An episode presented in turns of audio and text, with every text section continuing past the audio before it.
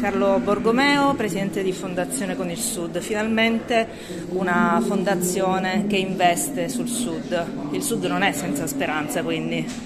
No, finalmente una fondazione che recupera in parte una delle tante asimmetrie che penalizzano il Sud, perché le fondazioni di origine bancaria sono tutte nel centro-nord, tutte significa che gli utili sono per il 96% del centro-nord.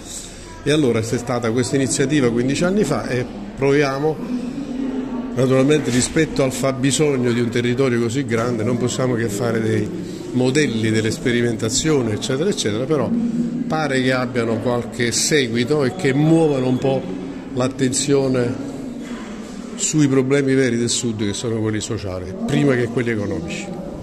Che mutamenti avete visto in questi 15 anni?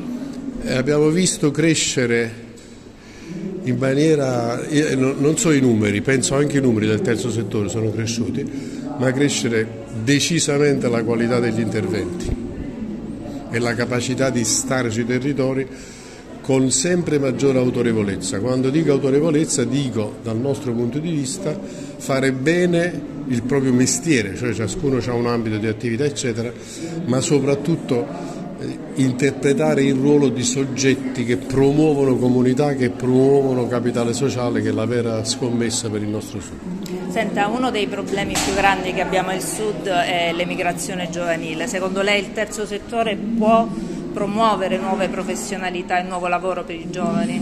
In parte sì, ed in parte ci sono già dei segnali straordinariamente importanti. Eh, però la cosa più importante che può fare il terzo settore rispetto a questo fenomeno è rimuovere la causa. E la causa non solo sono i posti di lavoro che mancano ma anche sono condizioni di vita e di convivenza molte volte più difficili.